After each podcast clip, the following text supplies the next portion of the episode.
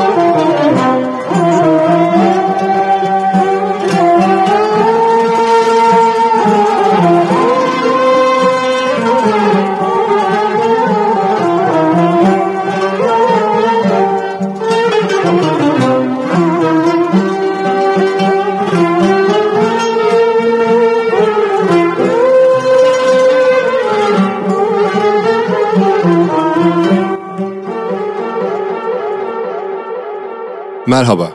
Ottoman History Podcast'a hoş geldiniz. Ben Ufuk Adak.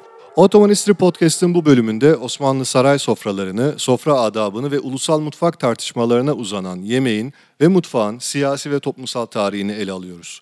Bu haftaki konuğumuz Mimar Sinan Güzel Sanatlar Üniversitesi Sosyoloji bölümünden tarihçi Burak Onaran. Burak Onaran'ın yakın zamanda yayımladığı Mutfak Tarih, Yemeğin Politik Serüvenleri kitabı, yemeğin, sofranın ve mutfağın tarihini çok veçeli ve panoramik bir açıdan ele alıyor. Hoş geldin Burak. Merhaba. Öncelikle istersen bu enteresan projeye nasıl başladın, mutfak tarihi meselesiyle nasıl ilgilendin? Buradan başlayarak konuya girelim. Olur tabii. Ee, aslında çok öyle uzun uzadıya üzerinde düşünerek başladığım bir iş olmadı. Ee, bu benim mutfak sevdiğim bir araziydi. Tarihte yaptığım iş, severek yaptığım iş diyeyim.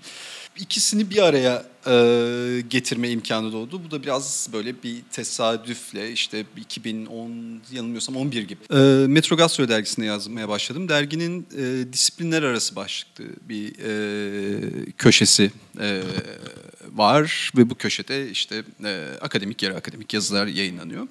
Oradaki tema konuları üzerinden böylelikle düzenli olarak e, mutfak ve tarihi bir arada düşünerek yazmaya başladım. Bir süre sonra ancak fark ettim hatırladığım kadarıyla yani yazdığım şeyler bir tema etrafında dönüyor. Bu da galiba mutfak ve devletin hikayesi daha çok. Yani mutfak ve politikanın hikayesi. Mutfakta politikanın bu konu çok unik aslında. Yani çok incelenmemiş, üzerine çok yazılmamış, e, literatürde çok fazla yeri olmayan bir konu.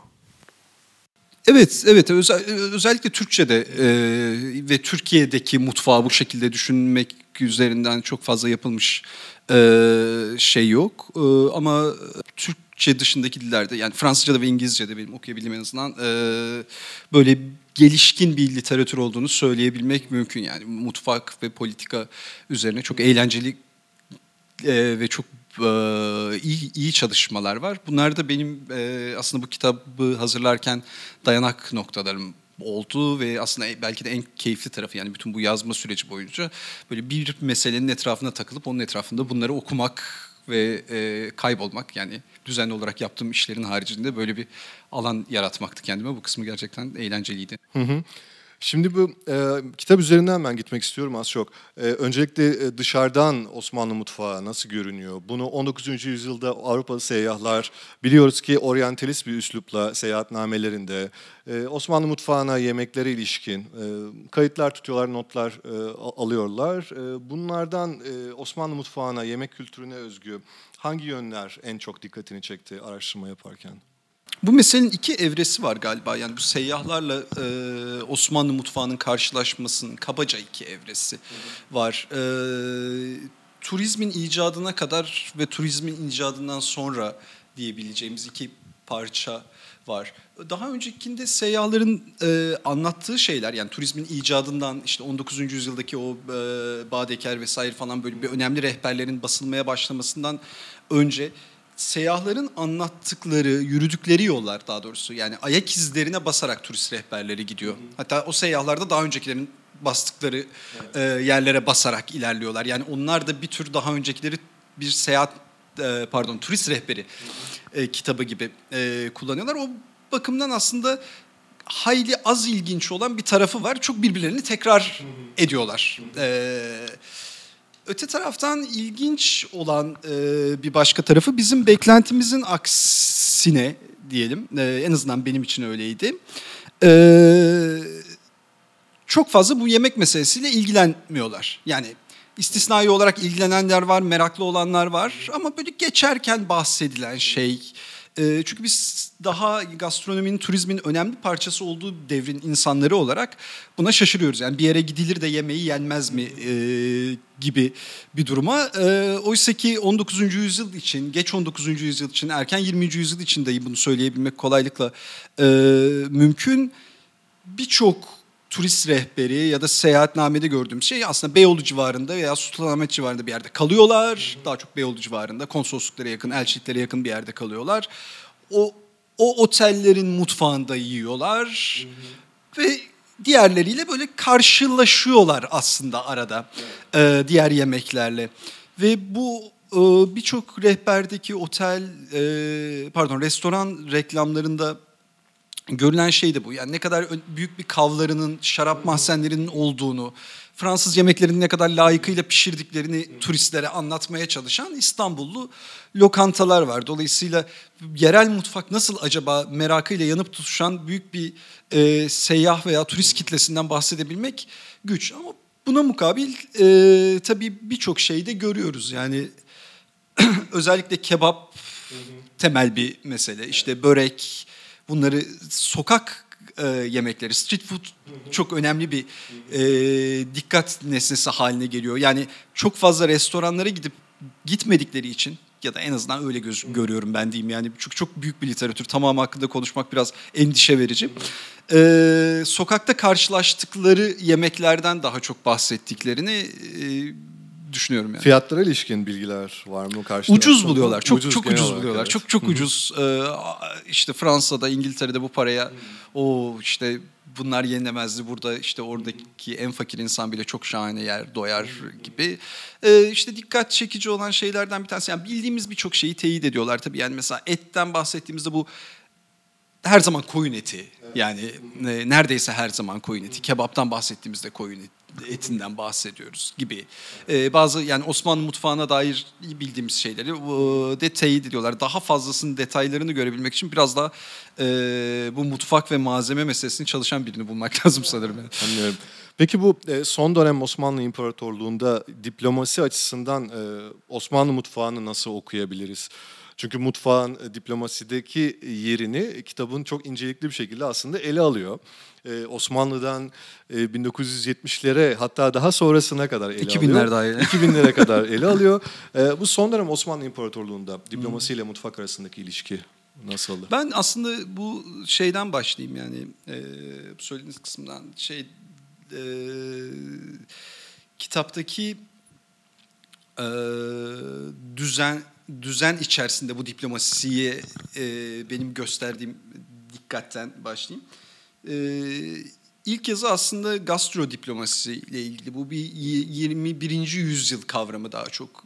Yani devletlerin kamu diplomasilerinde yemek için yemeği ayrı bir program olarak tarif etmeleri, gastro diplomasi programı olarak tarif etmeleri.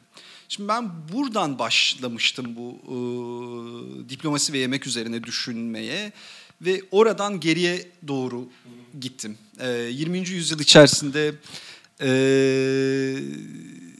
özellikle Soğuk Savaş döneminde yemek nasıl e, süper güçlerin e, mücadelesinin konusu olduğu gibi. Hatta kitabın kapağındaki fotoğraf da buradan geliyor. Khrushchev'le Nixon'ın e, 59'da e, Moskova'daki Amerikan fuarındaki e, fotoğrafları. Evet Oradan da biraz daha geriye 19. yüzyıla doğru ilerlemeye çalıştım. Şimdi başlangıç noktasında kamu diplomasisi olduğu için aslında benim tutup ilerlediğim hep kamu diplomasisi ve sürekli bu sorunun etrafında dönerek ilerledim. Ama e, tabii yani 19, 20. yüzyılın ortasından geriye doğru gittikçe kamu diplomasisi e, hem kavram ortadan kayboluyor hem de pratiklerin o pratikler çok azalıyor. Yani e, nedir bu? Yabancı bir ülkenin kamusunda kendi ülkeniz lehine e, olumlu bir intiba oluşturacak diplomatik faaliyetlerde bulunmak. Bu 19. yüzyılda da var. E, kitapta da Basiretçi Ali'nin bir hikayesi vardır mesela işte e, Bismarck'ın kendisini davet eder, para verir falan. O e, Osmanlı'nın Londra'da basına para verelim, e, lehimizde haber çıksın gibi o yüzyıl sonu girişimleri olduğunu e, biliyoruz. Böyle bir kamu diplomasisi arayışı var. Sonra biraz yemek buralarda nerededir gibiydi. E, bir tarafı daha iyi bildiğimiz, e, üzerine gayet güzel çalışmaların e, da olduğu, işte e, Osmanlı diplomasi sofrasında yemek, e, sofra diplomasisinde yemek ya da daha doğru bir tabirle. E, bu çünkü giderek 19. yüzyılda bu çok gelişen bir alan oluyor. Yani saray çift e, ikili ikili bir adabı muaşeret düzeninden giderek daha çok batılıya dönmeye başlayacak yüzyıl e, sonunda ve o e, batılı usulde diploması sofralarını tesis edebilmek, bunu yapabiliyor olmak bir tür e, kendini konuğu karşısında ispat etmek e, demek de olacak belli ki Osmanlı devlet ve saray erkanı açısından. Daha önceki devirlerde e, bu bambaşka bir şekilde dönüyor. E, yani e, işte ikinci Mehmet döneminde daha sonrasında e, saraya sarayda yemek yediğini anlatan e, konuklar, yabancı konuklar, elçiler, bazı seyyahlardan anladığımız e, kadarıyla sofra düzeni, diplomatik e, sofraların düzeni ve servis son derece farklı bir biçimde işliyor. Neyse bu aradaki mi, parçayı doldurmak çok zor. Yani o, işte oradan 20. yüzyıla kadar böyle tık tık gelmek ama 19. 19. yüzyılda bildiğimiz şey e, bu bu düzenin çok alafrangalaştığı, batılılaştığı. İkinci Mahmut'la birlikte İkinci Mahmut başlıyor, ikinci Mahmut'la beraber işte e, Özge Samancı'nın yaptığı çalışmalardan, Arif Bilgin'in yaptığı çalışmalardan biliyoruz. Alınanlar, saray mutfağına giren e, araç gereçten Evet. alınan malzemeden Malzemeler ve değişiyor giderek daha fazla izini sürebilme ihtimalimiz de artıyor anladığım kadarıyla. Yine onların yaptığı çalışmalardan hareketle söylüyorum. E, çünkü menüler var. Bu daha öncesinde olmayan bir şey. Yani kon- konukların ne yediğine dair menülerin kayıtlarını e, daha öncesinde bilmiyoruz. Yani bu e, bu dolayısıyla sofrada tam olarak olan yemeklerin listesini sürekli olarak bilebilme imkanı veriyor ve orada gördüğümüz şey çok daha alafranga bir mutfağın yani e, yerli bir mutfaksa da yani Osmanlı mutfağı ise de e, böyle bir tabir ne kadar doğru tam olarak o dönem için bilemiyorum ama saray mutfağı diyelim en azından.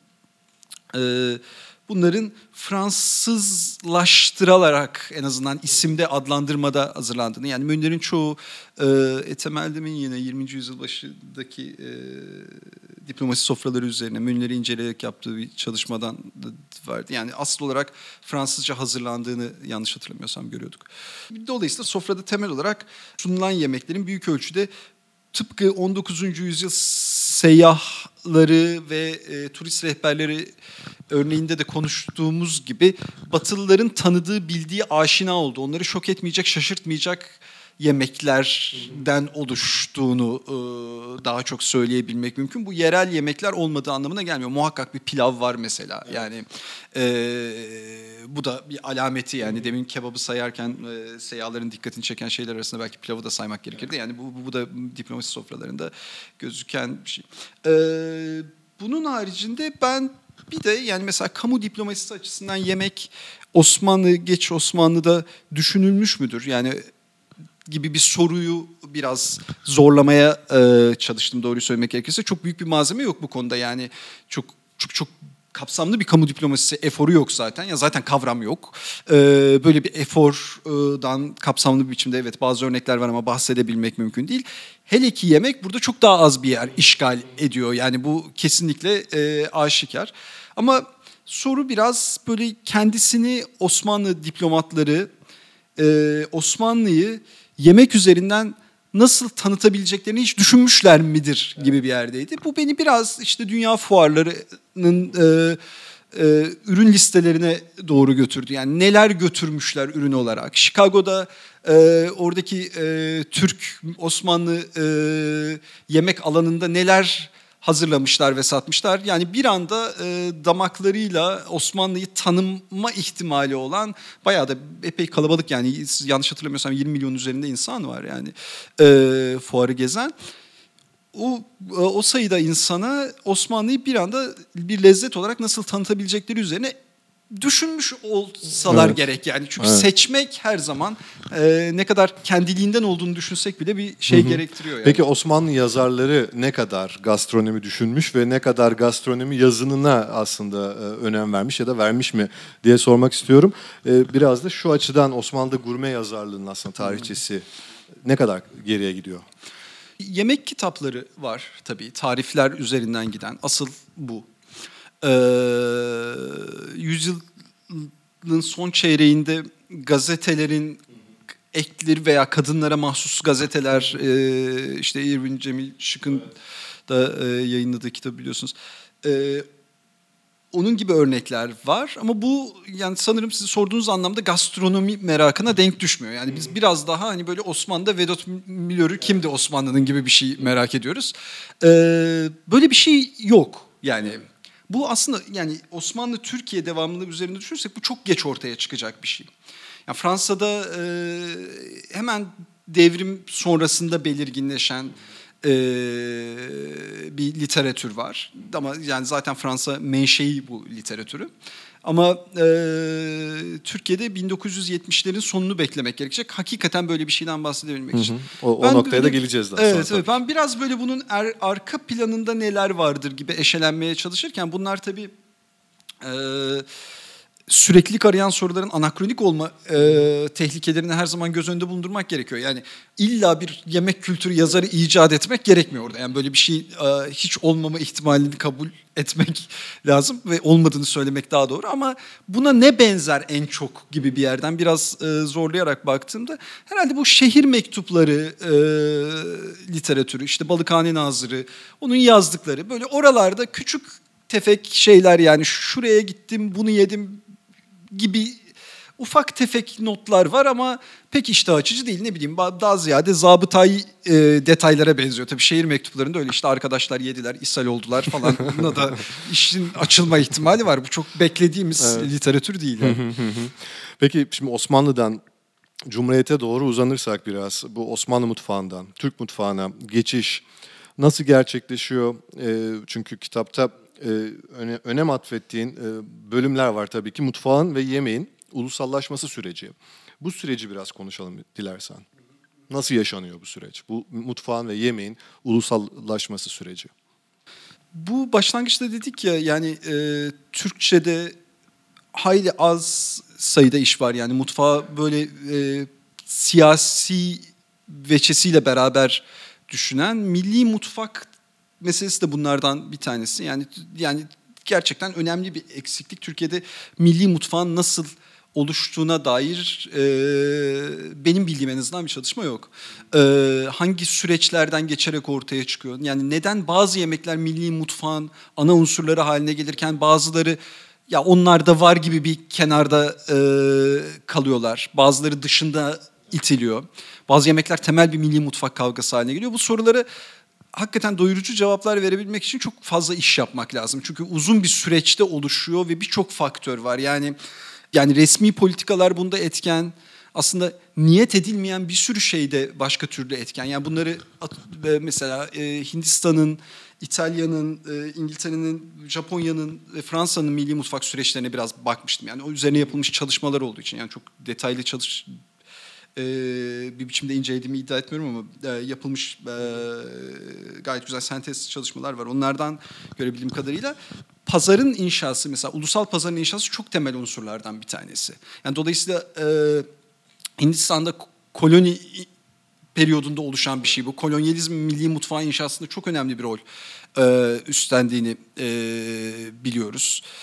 E, İtalya'da mesela e, İtalyan diasporasının ülkeden talebinin yani kuru makarna vesaire falan talebinin kendisinin bu ürünün bir anda ülkenin her tarafında üretilir ve bulunabilir hale getirdiğini e, biliyoruz vesaire. Örnekler uzatılabilir ama Türkiye'de mesela milli ulusal pazarın inşasının nasıl olduğunu bilmiyoruz. Bu önemli bir unsur çünkü milli mutfak dediğiniz zaman yani eğer e, büyük kurgunun dışına çıkıp somut olarak ne millidir diye baktığımızda yani gündelik pratiğinde her insanın o, o, neredeyse her insanı ortaklaştıran nedir diye baktığımızda bu bakkala gidip aldığınız üründür bir taraftan da. Yani herkes gidip bakkalda aynı ürünü bulabiliyorsa bu o sınırlar içerisinde milli bir kültür yaratır. Ve aynı ürünü talep ediyorsa tabii. Evet talep ediyorsa. Ee, ve yani bu yüzden de mesela bu millilik meselesini karıştıran şeylerden biri bu benzer ürünlerin yakın komşularda bulunuyor olmasıdır. Yani mesela bu da bir önemli bir ayrı bir kavga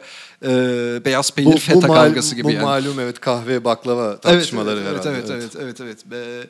Bu böyle bir e, taraf var. Dolayısıyla bu ulusal pazarın inşası sürecinden hareketle Türkiye'de milli mutfağın nasıl inşa edildiğine dair bir işe ihtiyacımız var bence. Yani gerçekten e, çok e, büyük ama önemli bir e, proje. Çünkü bunun bize çok bilmediğimiz bir takım şeyleri açacağını yani e, bir sürü şey tabii yani başka türlü köklü yani bir sürü yemek, bir sürü ürün e, daha tarihsel köklere sahip ama bunlar bir elekten de geçiyorlar ulus devletin inşa sürecinde bu eleğin gözeneklerinin nasıl oluştuğunu e, bilmemiz, biraz daha tanımamız lazım. Milli mutfağını yani Osmanlı'dan Türkiye nasıl geçtiğimizi bulmak. E, yoksa diğer kısmında verebileceğim cevap Osmanlı'dan Türkiye işte milliyetçilikle geçiyoruz. Yani Osmanlı dediklerimize bir süre sonra giderek Türk demeye başlıyoruz. E, ama yani bir sürü şeyde yani böyle yüzyıl sonundan e, itibaren belirginleşen bir biçimde... E, daha çok Türk de denilmeye başlanıyor. Özellikle Avrupalılarla konuşurken e, onlara sunmak söz konusu olduğunda biraz daha böyle bir Türk etiketi ön plana çıkmaya başlıyor. Ama e, tam anlamıyla bir Türk e, milli mutfağının içeriğinin nasıl oluştuğunu, hangi unsurların nasıl e, burada yer aldığını ve niye yer almadığını e, gerçekten çok e, büyük bir iş yani. Bunun, bunun yapılmaya ihtiyacı var bence. Yani milli mutfak tartışmaları bir yana kitabın e, ilginç bölümlerinden biri. E, Cumhuriyet döneminde yaşanan domuz eti tartışmaları. E, bu tartışmaların içeriğini ve Cumhuriyet döneminde domuz üretimi, domuz eti e, tüketimine dair çalışmaların arkasında e, ki nedenleri aslında merak ediyorum. Biraz istersen bunları konuşalım. Çünkü bu çok e, enteresan bir konu. E, pek de bilinmeyen bir konu. Evet. Şimdi tamamen unutulmuş bir şey yani. Tamamen unutulmuş. Ben de ilk e, bir şeyler bulup böyle ipin ucunu takip ederken çok şaşırdığımı hatırlıyorum. Cumhuriyet Gazetesi'nden Mustafa Ekmekçi'nin yazılarına dönüp baktığımda aslında 1980'lerde ve 90'larda Mustafa Ekmekçi'nin benim daha sonra bulup bir araya topladığım bir sürü şeyden gazete yazılarında bahsettiğini. Ee, Mustafa Ekmekçi'yi tanıyanlar, e, okumuş olanlar bilecektir. Yani iki temel konusu vardı. Yani tekrar, en çok tekrar ettiği iki temel konusu. Biri domuz eti, diğeri kefirdi. Ee, bunun popülerleşmesini sa, e, savunurdu ve bunun işte daha nasıl diyelim daha zengin ve sağ, zengin bir ulus daha sağlıklı nesiller için protein almanın gerekliliği üzerinden büyük ölçüde formüle eder ve dinin buna engel olduğunu söyleyerek savunurdu. Şimdi ekmekçiden başlamak iyi bu meseleyi konuşmaya çünkü 1930'ların perspektifinde büyük ölçüde yer eden şeyler bunlar. Yani daha sağlıklı bir ulus sa nasıl e, ulaşabiliriz gibi bir soru. Daha sağlıklı bir ulus için daha ucuz bir protein kaynağını nereden bulacağız? Bu benzer bir şey. Yani ucuz protein 19. yüzyılda merkez Avrupa'da da bir mesele. Ee, şeyi sormak istiyorum. Bu domuz eti, işte protein kaynağı vesaire vesaire. Ee, yani temel neden e, kesimlik hayvan sayısındaki azlık mı yoksa başka sebepler mi var? Bu domuz eti tüketimi ve üretimi tartışmalarında. Ya bu çok kompleks bir mesele. Yani e, çünkü domuz çok hassas bir e, konu. Yani işin bir tarafında gel şöyle bir şey var. Yani bir, birkaç açıdan görüyorum ben bu domuz meselesini. Bir tanesi bu protein e, paradigması. E, şimdi yani batılılaşma dediğimiz süreç, bu modernleşmeden bunu ayırabilirsek bu batının kültürel pratiklerinin devralınması da demek ya. Ee, yani bunun, burada bir keramet var yani. Bu, bu adamlar bu kadar ileri gidiyorsa burada bir keramet bir şey var gibi diyor, düşünmek evet. yani en basit haliyle. Ve bu keramet o kültürel pratikler içerisinde aranıyor. Şimdi batının önemli ölçüde et ağırlıklı bir beslenme rejimi var ve et yemek ve güçlü olmak ve e, er, erkeklik arasında kurulan bir bağlantı da var. Şimdi ulus devletin vatandaşları ve daha üretken olsunlar, daha iyi asker olsunlar ya, beklentisi içerisinde evet evet, evet Gürbüz ve Yavuz evlatlar. Ee, böyle bir beklentiyle bu protein meselesi sadece e, Osmanlı ve Türkiye'de değil. E, aslında daha çarpıcı o örnekler işte e, et etin et yemenin kendisinin tabu olduğu, dinen tabu olduğu örneklerde mesela işte Hindistan'da, Japonya'da falan da bu tür eğilimlerin varlığı çok dikkat çekiyor. Ee, ne bileyim işte Gandhi'nin anılarında böyle bir bir ara işte bir milliyetçilik davasına e, küçük bir keçi yediğini hicranı anlattığını ya da e, işte Meiji reformlarının yanlış hatırlamıyorsam dördüncü yılında imparatorun artık bundan böyle mutfağında e, kırmızı et bulunacağını düzenli olarak ilan edildiğini ve işte rahiplerin e, yine çiftlik hayvanı yeme yasağının ilga edildiğini ne dair e, resmi açıklamalar, fermanlar var. E, şimdi Osmanlı Türk çizgisinde mesele bu kadar çarpıcı değil çünkü et tüketiliyor. Yani et zaten temel bir e, besin. E, mutfağın bir kısmı et ağırlıklı da sayılır. E, fakat bunu daha ucuza elde etmek gibi bir mesele ve daha çok tüketmek gibi bir mesele gündeme geliyor. Tabii işte bu ekmekçiden başlamıştık ya o çizgiden devam edersek bu sefer et yiyor olmak değil de bu domuz yiyor olmakta bir keramet var mıdır dönüyor. Çünkü işte bilirsiniz temel meseleyi çok fazla üreyen, çok çabuk kilo alan bir çiftlik hayvanı olarak görülüyor. Dolayısıyla ucuz bir et ve protein kaynağı olarak görülüyor. Ee, koyundan inekten danadan daha verimli bu anlamda olduğu düşünülüyor. Dolayısıyla domuz yetiştirilirse bu kalkınmamız açısından da daha anlamda olur mu gibi bir mesele var. Ama bir taraftan bu kültürel pratikte yani domuzun yenilmediğini izah edebilmekteki zorluk da yani bu bir mahcubiyet sebebi de. Ya burada bir tam yani fanoncu bir şeyle bir, bir tür bir aşağılık kompleksi, e, kültürel aşağılık kompleksinin de etkisi var. Yani bu da buraya e, dahil olan faktörlerden bir tanesi. Yani bu meseleyle ilgili en çok öne çıkan e, yazar e, İsmail Hakkı Milaslı 1900 o 20'lerin başında bir kitap yazıyor Arapça sonra 33'te kitap e, Türkçe'ye te, tevciliyor. E, İslam'da etlerin teskiyesi başlıklı bir kitap. Milaslı bu kitapta aslında yani o bir kompakt yani bu tartışmanın olabilecek tüm açılarının bir arada bulunduğu bir haldir. Yani bu bunun ekonomik olarak da faydalı. Batılıların sofrasına oturduğumuzda mahcup oluyoruz. Niye yemiyorsunuz diyorlar. Açıklayamıyoruz. Böyle bir e, dolayısıyla bunun ras yani dinin rasyonelize edilmeye çalışıldığı bir dönem olduğunu düşünürsek 19. yüzyılda itibaren rasyonel olarak domuzun neden yenilemediğini açıklamaktaki zorluk da burada etkili.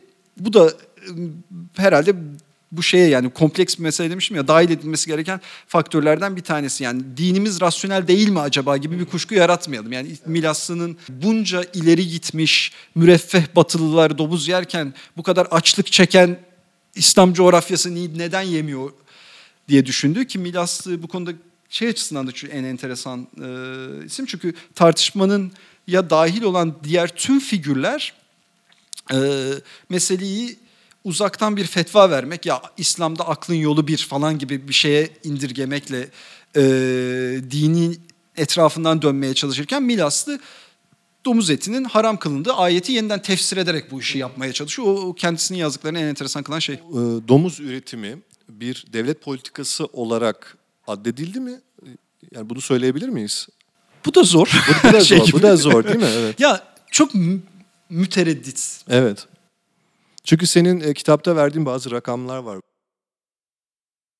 Şu kadar domuz üretimi yapılacak, bu kadar kesim yapılacak e, vesaire bir matematiksel böyle bir kalori hesabı, bir protein aslında hesabı bir miktarda yapılıyor gibi. Tam domuz üzerindeki şey o değil yani kesimle ilgili. O rakamları takip etmek bir açıdan zaten çok benim benim en canımı sıkan şeylerden bir tanesiydi. Yani bu ya şimdi önce önce şunu söyleyeyim. En önemli resmi çıkış yani deklarasyon bu konuda e, Tevfik Rüştü'nün Cumhuriyet'in e, Mustafa Kemal ölene kadar aralıksız Dışişleri Bakanlığı'nı yapmış olan Tevfik Rüştü Aras'ın daha sonra alacağı soyadıyla e, 1927'de yanlış hatırlamıyorsam Time'da yaptığı bir röportaj. E, aslında röportajın sorular kısmı yok o sorular çıkartılarak derlenmiş bir metin. E, ve orada Tevfik Rüştü net bir biçimde pork is a good food, one of the best diyor. Evet. Çok ee, enteresan bir yani açıklama bu, bu. Evet. Yani en e, iyi e, yiyeceklerden biridir. Hatta en iyisidir. Hı hı. Ve sonra devamen de e, mealen çevireyim hatırladığım kadarıyla din bunu yasaklayabilir ama eski kuşaklar bundan çekiniyorlardı ama artık e, şu andaki kuşaklar bunu dert etmiyorlar ve yiyorlar e, gibi bir şey anlatıyor. Şimdi burada Tevfik Rüştü'nün 1927'de ki beyanına bakarsak Türkiye'de gençliğin bayağı bir domuz eti yiyor olması lazım. Bunun doğru olmadığını biliyoruz. Tevfik Rüştü'nün bildiğini de söyleyebiliriz bence yani. Hani e, buradaki mesele başka bir şey. Yani Tevfik Rüştü burada genç cumhuriyetin nüfusu üzerinde ne kadar kudretli bir iktidarı olduğunu göstermek istiyor aslında bu röportajda. Yani sizin en tabu diye düşünebileceğiniz şeyi bile bu cumhuriyet e, muktedirdir. Arkasında bunu yaptığında bile desteğini e, bulabilir demeye çalışıyor bana kalırsa. Çünkü çok dışarıya konuşan bir röportaj o. En sonunda kılık kıyafet reformuyla ilgili söylediği şeyler de öyle. Yani ben başka hiçbir yerde görmedim. Belki bu meseleyle özel olarak ilgilenenler biliyordur ama geçicidir bu zorlama kılık kıyafet üzerindeki. Düzen tesis olduktan sonra tabii bırakacağız. Herkes istediğini giyecek mealinde şeyler de söylüyor. Bu da mesela çok şaşırtıcı yani. Dışarıya konuştuğunu, bunun içeriden duyulmayacağını düşündüğünü varsayabiliriz sanırım. Böyle bir deklarasyon var. Fakat baktığın zaman 20'ler, 30'larda domuzdan alınan vergi çok yüksek. Yani koyunun 10-15 katı civarında. Hiçbir zamanda tam olarak düşmüyor. Yani baktığımız zaman Tevfik Rüştü'nün söylediğiyle aslında devlet politikalarının tam anlamıyla e, çatıştığı, çatıştığı evet yani gibi bir üret, sonuç üretimi çıkıyor. evet evet üretimi e, teşvik ettiklerini söyleyebilmek zor. Fakat burada ki mesele şu yani kim domuz üretir? Yani Cumhuriyet'in aynı zamanda bir ekonomiyi millileştirme hedefi olduğunu, gayrimüslimlerin çok zenginleşmesini istemediğinde hesaba katmak gerekiyor. Yani domuzdan vergi almak demek, fazla vergi almak demek, bunun öncelikli tüketicisi ve üreticisi olanı fazladan vergilendirmek de demek. Ee, bunu da hesaba katmak gerekiyor sanırım. Bu durum 1900 yani vergi değişmeyecek ama 1930'ların sonunda 40'ların başında tam olarak tarihi tespit edemiyorum ama 39'da emarelerini görmeye başlıyorum. 42'de çok aşikar bir biçimde ortaya çıkıyor. Devlet domuz yetiştirmeye başlıyor. Ee, devlet üretme çiftlikleri ve Türkiye şeker fabrikalarının bulunduğu yerlerde, fabrikalarında daha doğrusu e, çiftlikler kuruyor ve burada domuz yetiştiriciliği yapıyor buna devam ediyor. 60'a kadar devam ettiğini gazetelerden takip edebiliyorum ama ötesinde bir şey bulabilmek gerçekten çok zor. Ben daha çok Osmanlı tarihi çalışan biriyim. Cumhuriyet arşivlerini çok iyi tanımıyorum. Bu benim için bir handikap. Öte taraftan kurum arşivleri gerçekten çok karmaşık bir mesele görebildiğim kadarıyla.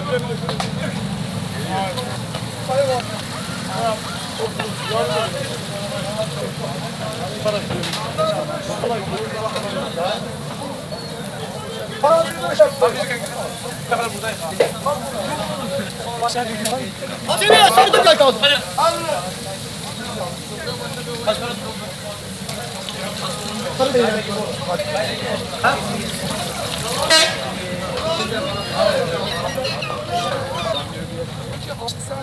Autoministri Podcast'te Burak Onaran'la Osmanlı mutfağını, Türkiye mutfağını konuşmaya devam ediyoruz. Şimdi yeniden gurme yazarlığına dönecek olursak 1970'lerde Türkiye'de temel gıda ürünlerindeki yokluklara rağmen basının mutfağa, yeme ve yemeğe ilişkin yazıları, yayımlama ısrarı var ve bunu nasıl değerlendiriyorsun? Kitabında da bununla ilgili e, çok enteresan bir aslında e, ironik bir bölüm var. E, istersen biraz bunu konuşalım. Mutfağa ve yemeğe ilişkin yazılar yayınlamaktaki ısrarın ötesinde bunun son derece lüks çağrışımları olan, e, lüks diyebileceğimiz malzemelerini bulmanın neredeyse e, ekonomik kriz olmasa dahi e, 1970'lerde Türkiye'de hayli zor olacağını kolaylıkla söyleyebileceğimiz yemeklere dair haberler var mutfakta.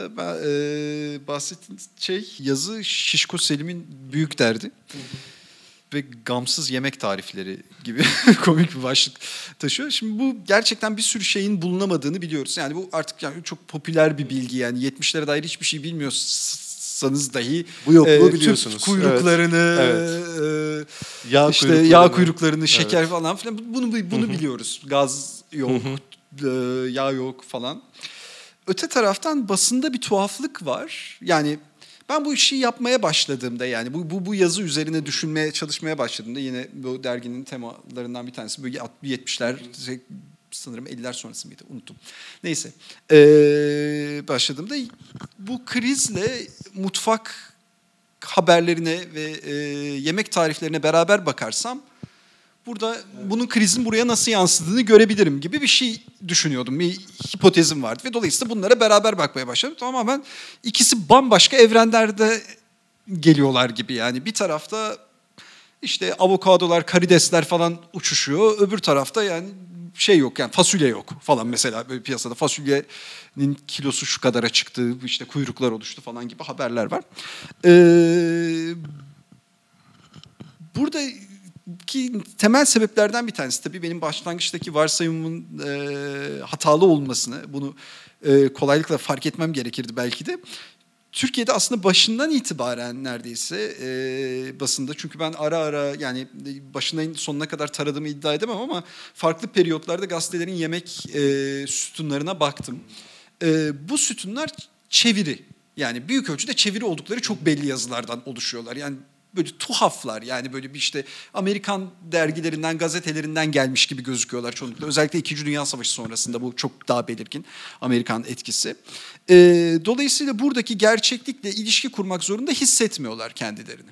Ve bu gamda ilerliyorlar. E, bu gamda ve bu gamsızlıkta ilerliyorlar. Yani e, mesela Hayat dergisi yani 78'de yanlış hatırlamıyorsam yani İstanbul'da günde en az iki saat elektrik kesilirken bir yıl boyunca neredeyse haftalarca e, derin dondurucu yani buzdolabı değil derin dondurucu tanıtım yazıları yayınlıyor. İnanılmaz yani buzdolabının şey, evet. çalışamayacağı konuşuyor. İşte nasıl paketlerseniz e, yazın koyduğunuz çileği kışın yersiniz falan gibi detaylı derin dondurucu yazıları. Oysa ki elektrik yok yani bu e, kimse için a, e, kullanışlı bir alet değil belki derin dondurucu bu peri, bu, bu dönemde olamayacak. Halde yemek e, yemekle ilgili mesele de böyle yani yemek tariflerinde de aynı şey var.